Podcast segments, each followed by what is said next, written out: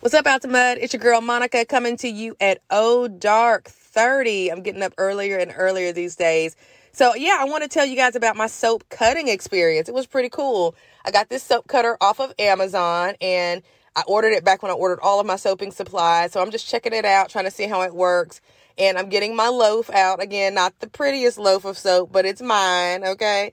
And I'm setting up the thing so it's a one inch cut so it was like a really smooth cut. It felt like you're cutting cheese. When I started this process, it was kind of awkward at the beginning, um, just because the little wire was catching at the, like when I would push down on it, it would kind of catch at the bottom. So I figured out that I needed to kind of lift up on the long part of the loaf as I was pushing down on the other part so that it would kind of make a clean cut. So once I got that figured out, it was smooth sailing from there. The recipe was actually a four pound recipe, and this loaf mold is a five pound loaf mold. So I had a little bit of room to spare, and I'm thinking the bars may have turned out a little bit bigger had I used a five pound recipe. But I'm not mad at the size of these um, bars. They fit in the palm of your hand. Um, I like the one inch thickness. I think I'm going to stick with that.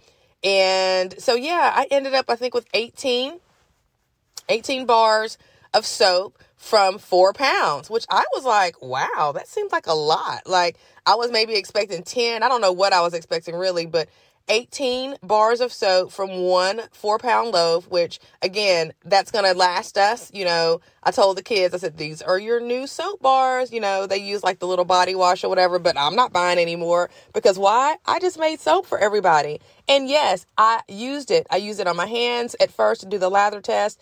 Then I used it in the shower yesterday and I'm 100% satisfied with it. it well, I'll say this. I wish it would lather up quicker. And so I'm going to go and explore a recipe that will give me a lather quicker. I'm having to kind of rub it around a couple of times in my hand before the lather starts to activate. That's the only thing. I love the way it smells. I love the way it feels. No residue feeling. It's very creamy. Once I rinse it off, it's very like a clean feel. I don't feel a dryness. So I really, really like that.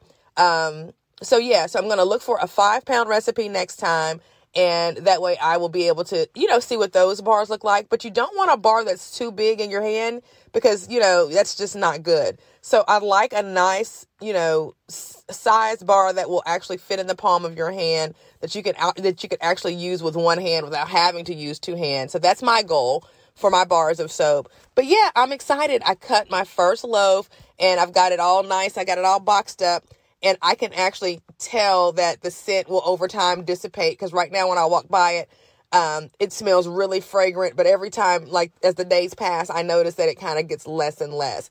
So had I not cut the loaf and left it intact, I'm sure I would have retained a lot of the scent. But because I did cut it up, of course, the scent is going to dissipate over time.